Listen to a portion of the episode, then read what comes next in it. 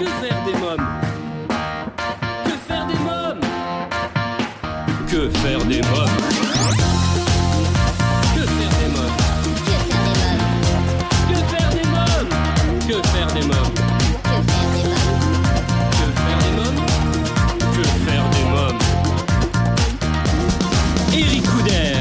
Bonjour à tous, chers parents, grands-parents, professionnels de la petite enfance, c'est Eric j'espère que vous vous portez bien. Vous écoutez Que faire des mômes, votre rendez-vous hebdomadaire 100% famille à écouter à la radio et en podcast sur quefairedesmômes.fr et toutes les plateformes audio. J'aurai le plaisir de recevoir aujourd'hui Marielle Jovine, comédienne et professeure de théâtre, qui en cette période de confinement propose une chaîne YouTube intitulée Les cours de Marielle. Nathalie Cougny sera dans Que faire des mômes pour alarmer sur la situation des maltraitances infantiles dans cette période de confinement et nous écouterons Mon Oxygène, le premier single de Elodie Ferrand. Euh, Cette émission vous est proposée grâce au soutien de notre partenaire Étoile de Rêve. Étoile de rêve, c'est 15 ans d'expérience dans les événements pour enfants. Vous avez un anniversaire ou une fête de famille à fêter? N'hésitez plus, contactez-nous au 01 45 74 11 23. 01 45 74 11 23. Une équipe de professionnels est à votre écoute sur Paris et la région parisienne, dès la prise en charge de votre demande jusqu'au jour de votre fête. À présent, je reçois dans Que faire des mômes Marielle Jovine pour sa chaîne YouTube intitulée Les cours de Marielle. Bonjour Marielle Jovine. Bonjour. Alors vous êtes comédienne et professeure de théâtre et en cette période de confinement, vous avez une superbe idée, lancer une chaîne YouTube intitulée Les cours de Marielle. Alors avant de parler de cette chaîne YouTube, comment allez-vous et comment vivez-vous ce confinement? Ben écoutez, ça, ça va plutôt bien. hein. Euh, J'avoue qu'on a, on n'a pas trop à se plaindre. Je suis en bonne santé. Euh, J'ai euh, le soleil quand même qui passe à travers les fenêtres, donc euh, on essaye d'attendre patiemment. Ouais. Vous dites c'est important, la bonne santé c'est surtout ça, parce que nous on a tendance à dire oui on est enfermé, mais le plus important c'est d'être enfermé peut-être mais en bonne santé. Ben je, je crois. Hein. J'avoue que de, de me dire que mes proches sont en bonne santé, moi aussi pour l'instant, euh, je pense que c'est ça sur lequel il faut se focaliser, c'est l'essentiel. En tout cas, j'en profite pour dire qu'on pense bien fort euh, donc aux personnes confinées, mais également aux, aux personnes confinées et malades, hein, aussi. hein. Voilà. Mm, oui. Voilà. Ah, donc euh, Marielle Jovine, donc on va parler à présent de votre chaîne YouTube. Je l'ai dit, c'est une super idée. Les cours de Marielle. Comment est née cette idée? Eh bien, en fait, euh, au tout début, donc euh, comme euh, vous l'avez dit, je suis professeure de théâtre et quand le confinement est tombé, je me suis demandé comment rester en lien avec mes élèves, en fait. Et en cherchant un petit peu ce qui se faisait ou pas, je voulais leur envoyer des liens pour me dire tiens, ils vont faire des petits exercices et j'ai vu que ça n'existait pas. Du coup, je me suis dit bon bah, va falloir se lancer. Et donc j'ai commencé à faire euh, à faire ces vidéos pour qu'ils puissent le faire un peu quand ils veulent. Et et puis des mamans, des, des parents de, de mes élèves m'ont proposé euh, s'ils pouvaient diffuser à des amis parce qu'ils trouvaient ça plutôt sympa. Et de là, du coup, j'ai fini par le rendre public et à le diffuser plus largement. Vous pouvez nous donner un exemple de cours euh, que vous proposez aux enfants, par exemple? Oui, alors en fait, j'essaye de le faire en, en trois étapes. Euh, si on fait l'exercice, enfin les exercices, ça doit durer une bonne demi-heure. Je fais travailler un petit peu la diction, euh, la respiration. Ensuite, des petits jeux euh, pour libérer le corps, travailler les émotions, euh, l'imagination avec des mimes. Et après, je leur lance un petit défi et puis ils peuvent me faire une petite vidéo ou des photos selon le défi lancé et me le, le transmettre pour qu'on puisse communiquer. Vous proposez un cours chaque mercredi, hein, c'est ponctuel. hein. Oui, c'est ça. Tous les mercredis matins, il sort un cours déjà depuis trois semaines, du coup, et il va sortir le quatrième ce mercredi. Alors ce sont euh, avant tout des cours ludiques et artistiques. hein. Oui, c'est ça. Le but, c'est pas non plus de les assommer, c'est euh, de ben, d'avoir un, une petite, euh, d'avoir un, un petit échappatoire en fait pendant ce confinement et pouvoir passer un bon moment en famille aussi, parce que souvent dans les vidéos qu'on m'envoie, je vois les parents qui participent aussi, donc euh, c'est plutôt chouette. Euh, quels sont les retours justement alors de vos élèves, donc euh, les, les enfants entre guillemets, je dis bien parce que c'est toute la famille qui peut participer, et puis qu'en pensent les parents également? Bah écoutez, pour l'instant, en tout cas, les retours sont plutôt positifs. J'avoue que je m'attendais pas à, à ce que ça ait du succès comme ça. Et, et les, les enfants se prennent très, enfin, ils le font très sérieusement, hein, vraiment. Quand je vois le ce qu'ils m'envoient, ils le font très sérieusement et en même temps, ils sont contents de pouvoir montrer ce qu'ils savent faire et de pouvoir le partager avec leurs parents. Parce que c'est vrai qu'au final, dans l'année, quand on fait des cours de théâtre, on prépare un spectacle, c'est sûr, mais tout ce qui est euh, avant plus ludique, justement, euh, les petits exercices où on s'amuse, ça, on le partage rarement, euh, voire jamais avec euh, avec nos parents. Donc, euh, c'est plutôt sympa ça. Vous me parliez justement de préparer un spectacle. J'étais en train euh, d'imaginer une chose puisque vous faites, vous dites, euh, vous faites des cours vous de théâtre.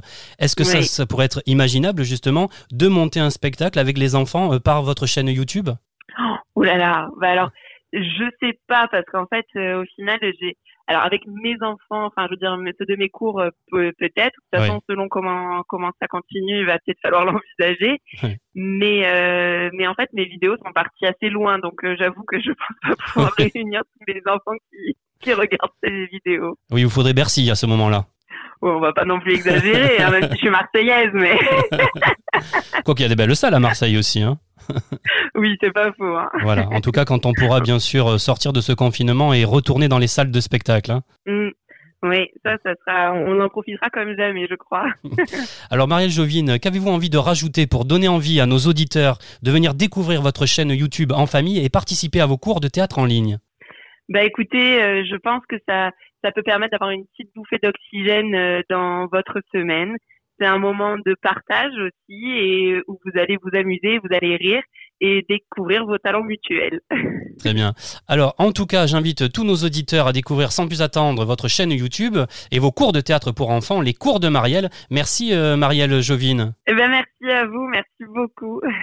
Les cours de Marielle, voilà une belle idée pour occuper vos enfants pendant cette période de confinement. Je reçois maintenant dans Que faire des mômes Nathalie Couni. Bonjour Nathalie Couni. Bonjour Eric. Alors vous êtes écrivain, artiste peintre, engagé dans la lutte contre les violences faites aux femmes et la maltraitance des enfants. Vous êtes notamment membre de Stop VO, Enfance sans violence.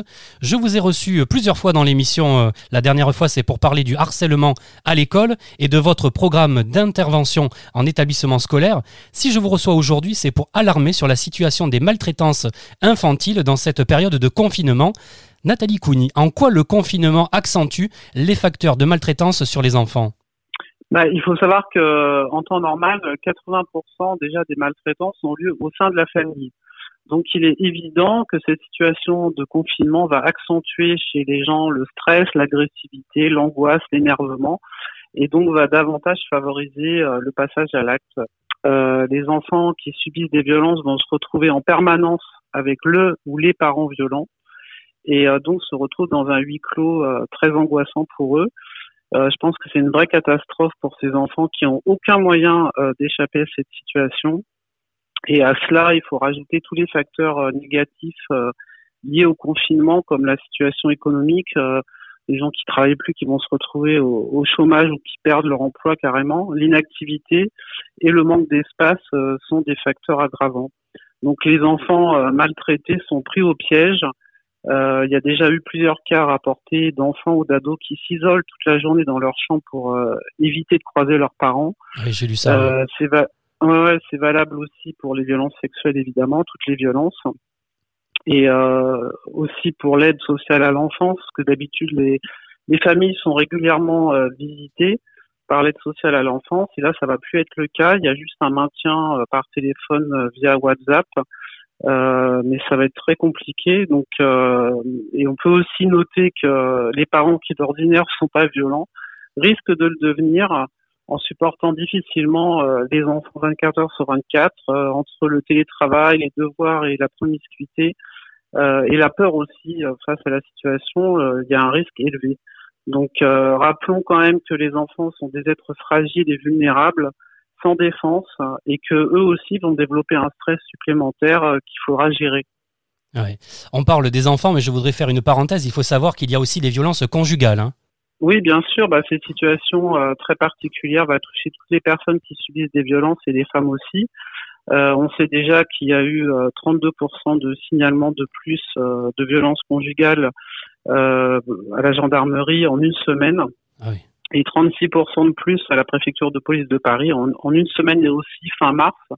Donc le problème est le même euh, pour les enfants et j'ai envie de dire que c'est même plus grave pour les enfants, mais aussi pour les femmes euh, qui subissent des violences et qui peuvent difficilement appeler le, le 3919. D'ailleurs, on, on a noté euh, qu'il y avait moins d'appels qu'en temps normal. Oui. Et ça peut se comprendre vu qu'elles sont enfermées euh, avec leur agresseur et pour peu qu'elles soient interdites de sortie euh, complète, elles n'ont plus aucun contact. Donc c'est un vrai problème pour toutes toutes les violences en fait. Ouais. Alors revenons à présent sur les maltraitances infantiles. Pouvez-vous nous rappeler les différentes formes de maltraitance? Oui, bah il y a la violence physique, hein, tout ce qui concerne les coups, la violence euh, psychologique, les insultes, l'humiliation, le chantage, les punitions démesurées, les violences sexuelles, euh, tout ce qui est évidemment les viols, attouchements, exhibitions et corruption de mineurs. Et puis après, on a toutes les autres formes de violence, prostitution de mineurs, exploitation des enfants dans le travail, excision, mariage forcé dans tous les pays. Il y a de nombreuses formes de violence, de maltraitance envers les enfants. Nathalie Couni, il y a eu pendant longtemps des débats sur la fessée. Où commence la violence et est-ce que donner une fessée, c'est de la violence? Alors d'abord, la violence euh, peut commencer dans le ventre de la mère si elle subit des violences, qu'elles soient physiques ou environnementales. Hein. On sait qu'il y a des études qui ont montré que si la mère vit dans une grande situation de stress, ça touche directement le bébé qui ah. perçoit ce stress et ça freine, bah oui, et ça freine son développement intra-utérin. Par exemple, euh, il y a des études qui ont été faites notamment euh, par Doris Cyrulnik qui disent que dans, dans, les pays en guerre, on sait que les bébés qui subissent un grand stress du fait que la mère est stressée auront déjà une atrophie des émotions dans le cerveau, donc ils vont déjà naître avec des déficiences au niveau des émotions. et donc c'est pour ça que c'est important que la mère soit dans un environnement serein et protecteur. Alors le problème en France, c'est que la violence, elle est ancrée dans le schéma de fonctionnement de la famille depuis euh, très très longtemps. Déjà, c'était inscrit euh, sous Napoléon, il y avait un droit de correction qui a, toujours pas été enlevé d'ailleurs, qui existe toujours. Donc c'était normal de battre son enfant. Et on commence vraiment à protéger les enfants à partir du XXe siècle, euh, après la Seconde Guerre mondiale. Donc c'est très récent. Il faut se remettre dans, un contexte. par exemple, il y a qu'en 1989 que l'ONU arrive à définir au niveau du droit ce qu'est l'enfance. C'est-à-dire que pendant 200 ans, c'est resté très flou. Personne n'arrivait à définir ce qu'était un enfant et cette période de l'enfance. Et même jusqu'à la fin du, du 19e siècle, l'enfant était considéré comme un être pervers. Enfin, c'était vraiment euh, complètement dingue. dingue. Et c'est qu'à partir du 20e siècle qu'on reconnaît l'enfant comme sujet à part entière. Donc, il faut rappeler aussi, par exemple, que la première tentative de déclaration des droits de l'enfant, elle a été approuvée en 1924 par les nations et qu'en fait elle est rentrée en application et adoptée par l'ONU seulement en, 1990, donc 66 ans plus tard. Donc on peut dire que tout ce qui, ce qui se rapporte aux enfants est toujours long, euh, et c'est encore le cas. Hein, les lois qui sont votées en France, c'est toujours très en retard. Et en fait, on oublie euh, une chose, c'est que l'enfant est petit, donc il est à protéger, mais il est aussi un individu avec des droits, comme toute personne.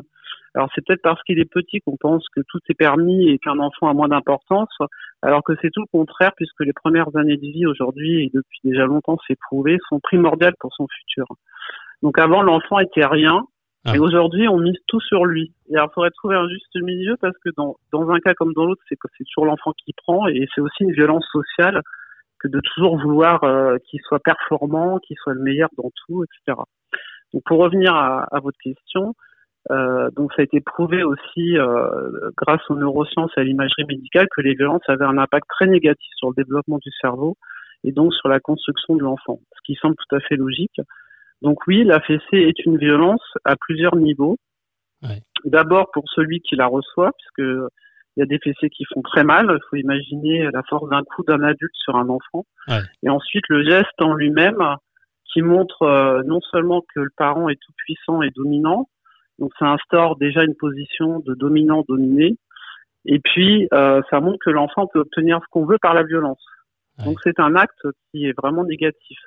Je rappelle qu'environ 30% euh, euh, des enfants maltraités répéteront ce même schéma à l'âge adulte. Donc ça, ça, paraît primordial de, de changer ce schéma ancestral. L'enfant est une personne et même s'il est petit, il doit être respecté comme toute personne. Je pense que ça viendrait, à, ça vient pas à l'idée de quelqu'un de frapper un, un membre de sa famille ou un collègue de bureau parce qu'il n'est pas d'accord avec lui. Ah Donc pourquoi euh, ça serait autorisé de frapper les enfants? D'ailleurs, ça n'est plus, on en parlera tout à l'heure, mais c'est une habitude en fait, un mauvais réflexe. Euh, frapper, punir, c'est plus facile que de prendre du temps pour expliquer aux enfants les choses. Et même si un enfant est petit, euh, parce qu'on entend souvent, euh, oui, c'est pas une tape ou une petite fessée qui va lui faire du mal. En fait, il a, on n'a pas besoin d'accompagner une explication ou un interdit ou euh, avec une tape ou une fessée, parce que l'enfant comprend très bien un changement de ton. Quand on lui dit non, il entend que le, le, ton est pas le même. Et il voit aussi sur le visage de l'adulte son visage qui change quand il a, quand on lui dit de, de ne pas faire quelque chose. Donc il n'y a pas besoin d'accompagner avec un geste de violence pour expliquer aux enfants. Qui est important, c'est euh, justement de lui expliquer les choses et de lui dire pourquoi il a le droit de le faire ou pas le droit de le faire pour son bien à lui ou pour celui des autres. Un enfant, il est, euh, il arrive au monde, il a, il faut qu'il explore, c'est normal, il découvre beaucoup de choses, donc on doit lui expliquer. Alors ça prend un peu de temps, mais le résultat, euh, à mon avis, est beaucoup plus positif parce que ça donne une relation beaucoup plus riche et sereine entre parents et enfants et plus harmonieuse. Voilà. Ouais. Vous avez quelques chiffres à nous donner sur les maltraitances faites aux enfants? Vous parliez de chiffres tout à l'heure. Bah, il y a toujours des chiffres euh, qui sont affolants et alarmants. Il y a un enfant qui meurt tous les cinq jours sous les coups de ses parents. Il y en a plus de 100 000 en danger, en réel danger et beaucoup plus d'après les associations. Euh, et puis on estime qu'un enfant sur quatre subit des violences physiques, un enfant sur trois des violences euh, psychologiques.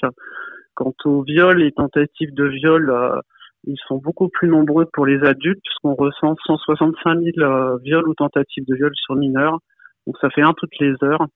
Euh, bref, c'est toujours des chiffres qui font très peur et qui ne diminuent pas de façon importante. Est-ce que les violences faites aux enfants ont augmenté depuis le confinement? Alors c'est difficile à chiffrer parce que déjà on n'a pas de beaucoup d'études en temps normal. Tout ce qu'on sait là, c'est qu'il y a eu 20% d'augmentation des signalements au 119 depuis le début du confinement et surtout à partir de la deuxième et de la troisième semaine et que ceux considérés comme urgents ont augmenté de 60%. Donc c'est assez révélateur de ce qui semblait prévisible. Ah. Ouais. Nathalie Cougny, pouvez-vous nous rappeler ce que sont les conséquences de cette violence au quotidien pour un enfant? Bah, les conséquences, elles sont très nombreuses. Euh, je ne peux pas toutes les citer euh, ici, mais ça va du cauchemar au suicide, en passant par des troubles multiples du comportement. Euh, comme j'ai dit tout à l'heure, on sait aujourd'hui que ça a un impact énorme sur le développement du cerveau de l'enfant. Et quand on fait nos interventions, on prend l'exemple du repli sur soi. Il est évident, si on se met à la place d'un enfant, si on reçoit quotidiennement des coups, des brimades, des insultes, des humiliations, toutes ces petites phrases qui ne font pas grandir, bah, ça, ça, ça, crée un repli sur soi, donc ça rétrécit euh, l'enfant, ça le replie sur lui. Ça, on peut imaginer que ça rétrécisse aussi le, le, cerveau. En tout cas, même si c'est pas la réalité, ça, ça empêche de, le bon développement du cerveau. Alors que si on encourage un enfant, si on le félicite, si on l'aide à, à, être autonome en fonction de l'âge, si on l'encourage, etc., on, c'est l'effet inverse. Tout s'ouvre et donc, ça paraît logique que du coup, l'enfant est beaucoup mieux dans sa peau. Donc, les conséquences, elles sont multiples, euh, des, des résultats scolaires qui chutent, euh, des cauchemars, un, un, manque de confiance en soi, et ça prépare pas à, un avenir d'adulte, en fait, euh, comme il faudrait. Ouais. Qu'appelle-t-on les VO Alors, les VEO sont les violences éducatives ordinaires. Ce sont des violences physiques comme les gifles, les fessées dont on parlait tout à l'heure, les tapes, euh, psychologiques, tout ce qui est humiliation, chantage affectif, manque d'amour, moquerie, etc., qui sont utilisés dans un but d'élever les enfants éducatifs, donc, et qui sont répétés quotidiennement, donc elles deviennent ordinaires et ancrées aussi dans un modèle éducatif. Et euh, toutes ces violences quotidiennes, et même si elles paraissent euh, anodines comme ça, ont, ont des conséquences qu'on peut aussi imaginer à force de répéter à un enfant qu'il est bête, qu'il n'y arrivera pas, qu'on que l'autre fera mieux que lui, etc., forcément, ça dévalorise l'enfant euh, pour lui-même. Quoi. Je souhaitais euh, souligner euh, qu'une loi est passée en juillet 2019 interdisant les violences éducatives ordinaires. Cette loi a-t-elle été entendue? Alors en effet, enfin, cette loi tant attendue est passée, a été votée le 11 juillet 2019 pour interdire les violences éducatives ordinaires au sein de la famille. Donc on était pas mal en retard par rapport à d'autres pays, mais je pense qu'une loi ça suffit pas c'est bien, mais après, il faut faire des campagnes de prévention pour l'expliquer, parce que si on martèle pas auprès des parents et du public déjà ce que sont les violences éducatives ordinaires, à quoi sert cette loi et pourquoi elle a été mise en place, ça changera pas. Euh, car il y a, y a, déjà très peu de gens qui savent, euh, qui connaissent cette loi, qui savent ce que c'est et pourquoi on l'a, elle a été mise en place. Donc, si on ne fait pas de campagne, il n'y aura pas d'impact pour que ça change. C'est un peu comme la Convention euh, internationale des droits de l'enfant. Euh, qui est-ce qui la connaît réellement? Ouais. Donc, euh, c'est pas le tout de coucher sur du papier des lois ou des droits si personne ne les connaît les applique. Aujourd'hui, par exemple, un enfant meurt de faim toutes les 5 secondes dans le monde. Mmh. En France, il y a 3 millions d'enfants qui vivent en dessous du seuil de pauvreté. Et le suicide, c'est la deuxième cause de mortalité chez les jeunes. Alors, où est la protection des enfants et l'application de leurs droits si, si tout est marqué mais qu'on n'applique rien et qu'on ne fait pas respecter les droits de l'enfant? Voilà, donc ça c'est un vrai problème. Euh, il faut que tous les pays, les gouvernements et en France aussi euh, fassent changer ça. Il faut non seulement des lois, mais il faut aussi des, des campagnes de prévention vraiment importantes. Ouais. Quelles étaient les grandes lignes de cette loi? Bah, c'est assez simple en fait. Elle dit que l'autorité parentale s'exerce sans violence physique ou psychologique. Donc les parents ne doivent plus utiliser la violence pour élever leurs enfants. Et d'ailleurs plus du tout. Euh, donc le, le texte euh, est lu normalement au moment du mariage euh, civil. Ouais. Et, euh, et c'est pas seulement une loi, ça, je tiens à le dire, c'est pas seulement une loi anti-fessée comme ça a été décrit dans la presse, c'est une loi anti-violence, quelle qu'elle soit. Oui. Donc euh, c'est pas juste la fessée, la, les, les violences, c'est tous les châtiments corporels et toute la violence psychologique qui peut s'exercer au quotidien sur les enfants. Alors le, le texte n'a pas été assorti de nouvelles sanctions pénales parce qu'elles existent déjà. Et euh, les maltraitances euh, peuvent être, euh, enfin les condamnations peuvent aller jusqu'à 20 ans de prison. Ouais. Voilà. Alors vous êtes à ce sujet en préparation d'un clip dans lequel vous expliquez ce que sont les violences éducatives ordinaires et dans lequel vous rappelez la loi. Quelques mots sur ce clip. Alors oui, euh, bah pour moi c'est toujours pareil. Un- Moi je veux toucher les enfants, je veux qu'on s'a- s'adresse directement aux enfants, donc c'est un moyen aussi euh, de, de le faire. Euh, donc c'est un clip de prévention euh, comme celui que j'avais fait sur les violences sexuelles sur mineurs, euh, qui sera visible sur France TV aussi. Euh, J'ai déjà un engagement euh, de principe, un accord de principe. Et des- donc c'est toujours des enfants euh, qui parlent aux enfants pour expliquer ce que sont les violences éducatives ordinaires et euh, les impacts qu'elle a sur eux. Donc le tournage a été fait, il nous reste les voix off à enregistrer, le montage à faire, donc ce sera euh, après le, le confinement. Et je le présenterai euh, au secrétaire d'État chargé de la protection de l'enfance que j'ai rendez-vous avec deux de ses conseillers après le confinement, c'était prévu en mars puis ça a été reporté, Ouais. pour proposer divers projets euh, pour la protection de l'enfance, dont celui-là. Alors je me suis laissé dire que vous travaillez également sur un livre, Amour à mort, qui parle de la relation euh, mère-enfant, mère toxique notamment, à travers une histoire d'amour de flammes jumelles. Un livre qui sera publié aux éditions du Net, mais aussi sur un album jeunesse dont le sujet sera la maltraitance. hein. Alors oui, euh, j'ai enfin réussi à trouver une maison d'édition jeunesse qui euh, accepte de publier l'album sur les maltraitants. J'espère que ce sera toujours le cas euh, après la, la sortie du confinement parce qu'on devait mettre ce projet sur euh, pied et puis euh, signer le contrat, donc ça c'est c'est reporté. Mais je pense que de faire une synergie globale d'actions destinées aux enfants, toujours pareil, donc le clip, l'album et d'autres projets que j'ai en tête aussi, euh, vont permettre de faire prendre conscience que toutes ces violences détruisent, euh, détruisent des vies entières. Donc moi, mon but, c'est toujours de faire des choses aussi pour les enfants. Quant à Amour à mort, euh, qui est un récit, euh, il décrit, euh, comme vous l'avez dit, la relation toxique mère-enfant et la place de la mère dans le bon développement de l'enfant qui est primordial. Et cette rencontre avec ma flamme jumelle, ce qui arrive rarement dans une vie, m'a permis d'écrire ce récit. Ouais. Et on, on sait que les flammes jumelles ont cette particularité de mettre en lumière les souffrances de, de notre enfant intérieur, de les comprendre et parfois de les résoudre. Et ça a été le cas ici. Donc c'est un récit de clairvoyance qui explique beaucoup de choses dans la relation, dans l'affect, euh, et qui permet de comprendre pourquoi nous sommes tant dépendants de notre mère dès la naissance et comment devenir soi-même. Et là, c'est pareil, la, sortie était prévue en juin et ce sera reporté euh, peut-être à la rentrée. Voilà. Alors Nathalie Cougny, quels conseils donneriez-vous aux parents pour affronter cette période de confinement et surtout de quelle façon se comporter avec ses enfants durant cette période difficile? Alors cette situation, euh, elle est très difficile pour tout le monde hein, à di- différents niveaux car euh, les habitudes sont cassées, il n'y a plus d'horaire, de cadre, de repères. Donc pour certains, je pense qu'il faut recréer un cadre avec un planning de choses à faire pour pas être perdu, alors que d'autres euh, vont plutôt se sentir bien dans, dans cette nouvelle vie sans contrainte. Mais l'essentiel, euh, c'est toujours, je pense, d'avoir une ou plusieurs activités différentes pour déjà pas déprimer non plus, parce que ça va jouer sur le moral de pas mal de gens. Euh, Au-delà de ça, le gouvernement, les associations, des psychologues, les mairies ont mis en place euh, des accueils téléphoniques. Il faut surtout ne pas hésiter à contacter si on, si on sent que ça va pas bien. Il faut se faire aider aussi, car l'enfant n'est pas responsable non plus de cette situation. Il faut se le dire. Donc c'est pas lui qui doit prendre pour ça. Ouais. Ensuite, je pense qu'il faut prendre sur soi. On réagit pas tous de la même façon face au, face au stress, à la peur. Notre système euh, émotif est différent de chacun mais on doit davantage écouter ses émotions aussi pour les canaliser. je pense être patient, prendre du recul et, surtout relativiser. C'est le moment aussi de partager de nombreuses activités avec ses enfants, de parler avec eux, de s'offrir des moments privilégiés qu'on n'a pas l'habitude de vivre aussi avec eux pour mieux se connaître et mieux s'aimer. il y a également beaucoup d'activités gratuites proposées sur sur le net. on peut aussi méditer, pourquoi pas. En tout cas, il faut trouver des activités qui permettent aux enfants de se défouler parce qu'ils en ont besoin, ça c'est évident, sans que ça prenne euh, une ampleur euh, enfin, négative pour les parents, mais ils en ont besoin et aussi des temps d'apaisement pour tout le monde. Euh, on peut aussi respirer profondément quand on sent que on est un petit peu stressé ou s'isoler, en tout cas, plutôt que de, laisser de se laisser emporter par l'énervement et aller jusqu'à la violence. Quoi. Quelles mesures supplémentaires sont mises en place depuis le confinement?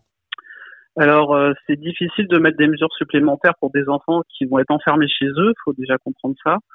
Euh, ensuite, le 119, qui est le numéro d'urgence gratuit, euh, ouvert 24 heures sur 24, 7 jours sur 7 et anonyme, est actif plus que jamais.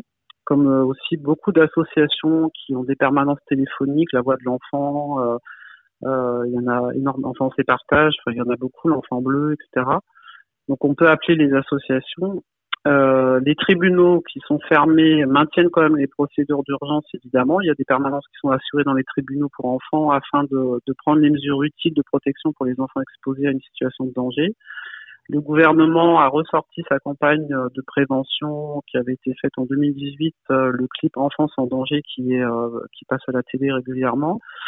Et puis pour les femmes victimes de violences, je le dis quand même parce qu'on en a parlé tout à l'heure, le 3919 a été renforcé. Euh, elles peuvent aussi envoyer un SMS au 114 ou se rendre dans toutes les pharmacies de France pour signaler leur situation et aussi dans les centres commerciaux en dehors évidemment du 17 euh, la police. Mais pour les enfants, euh, vous vous doutez bien que ça va être très compliqué durant cette période qui risque de durer, voire impossible pour eux euh, de parler à quelqu'un d'autre euh, des maltraitances qu'ils subissent. Donc, je pense que chacun doit vraiment redoubler de vigilance et signaler tout acte de violence, même en cas de doute, il faut signaler, appeler le 119. Le 119. Alors, pensez-vous qu'il y aurait d'autres mesures à mettre en place pendant ou après le confinement? Il y a toujours des choses à faire. Euh, moi, j'ai quelques idées que je vais exposer euh, au ministère, mais euh, euh, je pense qu'il faut davantage essayer de toucher les enfants.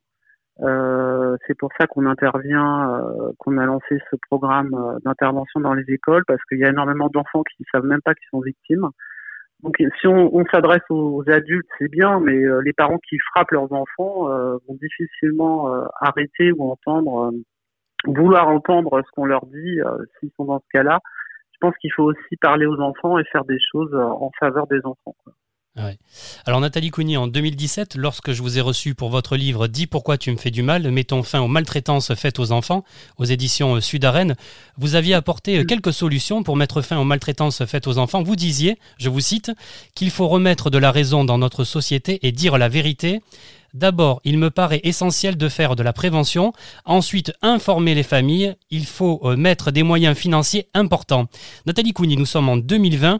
Que diriez-vous aujourd'hui pour enfin mettre un terme aux maltraitances faites aux enfants? Alors déjà, l'arrivée de, de M. Adrien Taquet, euh, secrétaire d'État à la protection de l'enfance, a été une très bonne chose puisque nous avions perdu un ministère euh, entier dédié à la famille, qui est pour moi, mais pas seulement pour moi, mais pour toutes les associations et les victimes, une énorme erreur et une aberration euh, dans un monde où le statut de la famille évolue de façon considérable et pas vraiment en faveur des enfants. Euh, donc il a mis en place déjà euh, des nouvelles mesures euh, comme la prévention en amont des naissances le développement sur le territoire des différentes structures de protection de l'enfance.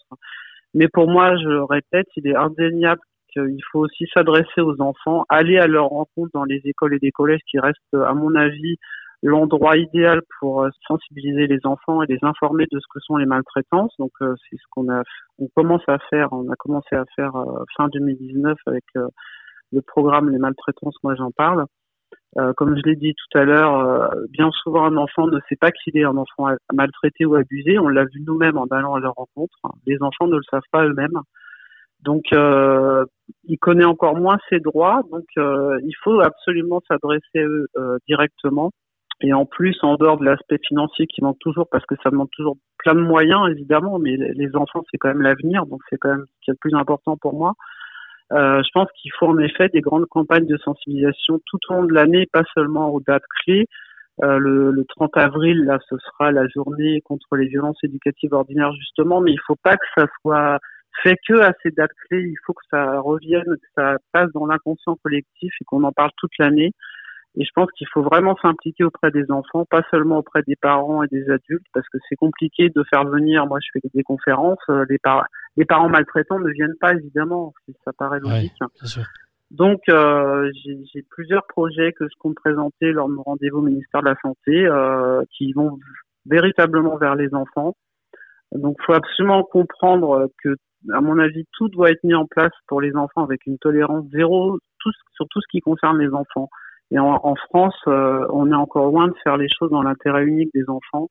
Moi, je pense que l'enfant doit davantage prendre part à sa vie. D'ailleurs, ça figure dans la Convention internationale des droits de l'enfant. Et ça semble logique. Euh, L'enfant n'est pas un objet. Donc, il doit prendre part euh, de façon entière et pleinement à sa vie et certains choix en fonction de l'âge aussi. Il faut co- compter, enfin, il faut prendre en compte l'intérêt de l'enfant. Voilà. Très bien. Euh, Nathalie Cougny, je voulais vous remercier hein, d'avoir accepté une nouvelle fois mon invitation. Je vous laisse le mot de la fin. Bah écoutez, euh, euh, encore plus que d'habitude, je pense que la vie passe vite. C'est pendant cette vie qu'il faut s'aimer, il faut se le dire et aimer, c'est prendre soin. Donc prenez soin de vous tous et de vos proches. Voilà, ce sera mon mot de la fin. Merci Nathalie. Faites Merci beaucoup. attention aux enfants, à tous les enfants. Très bien. Merci Nathalie Cougny. Merci Eric. Au revoir. Au revoir. Un grand merci à Nathalie Cougny pour son engagement auprès des enfants. Euh, J'en profite pour vous rappeler le numéro dédié à la prévention et à la protection des enfants en danger ou en risque de l'être, c'est le 119. L'appel est gratuit depuis tous les téléphones, 24 heures sur 24 et 7 jours sur 7. Avant de nous quitter, je vous propose d'écouter Mon Oxygène, le premier single d'Elodie Ferrand. Elodie Ferrand que vous avez sûrement vu dans The Voice Kids 5.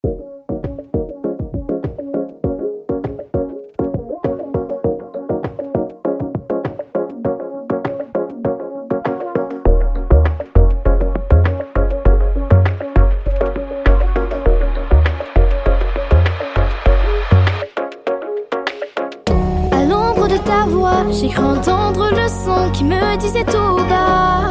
On ne peut pas tout prendre sans qu'il n'y ait de retour. J'ai beau avoir cherché des années à comprendre comment tout ça a commencé. La morale nous dira s'il faut qu'on passe notre tour. Peu importe si je tombe, c'est toi que j'aime. Vent dans ma qui se sert mon oxygène. Même si le temps passe, ferme les yeux et dis-toi que l'on refera surface. Peu importe si je tombe, c'est toi que j'aime. Peu importe si je tombe, c'est toi que j'aime. Prends ma main qui se sert mon oxygène.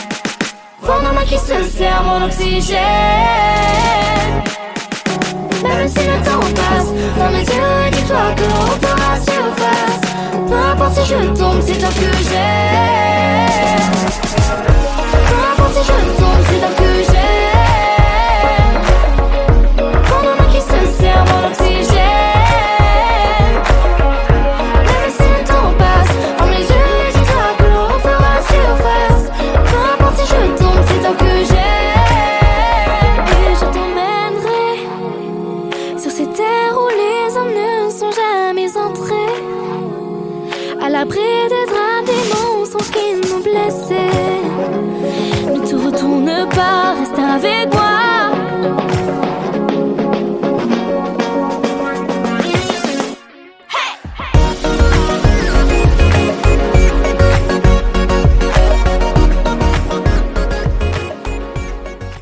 Mon Oxygène, le single de Hello Différent, Hello Différent qui sera prochainement mon invité. Et bien voilà, votre émission Que faire des mômes pour aujourd'hui, c'est terminé. On se retrouve bien sûr la semaine prochaine avec de nouveaux invités. Pour écouter nos anciennes émissions en podcast, lire nos articles, nous contacter, rendez-vous dès maintenant sur le site officiel de l'émission quefairedesmoms.fr. Merci à tous pour votre fidélité, prenez soin de vous, je vous embrasse fort ainsi que ma petite nièce Erika. Bye bye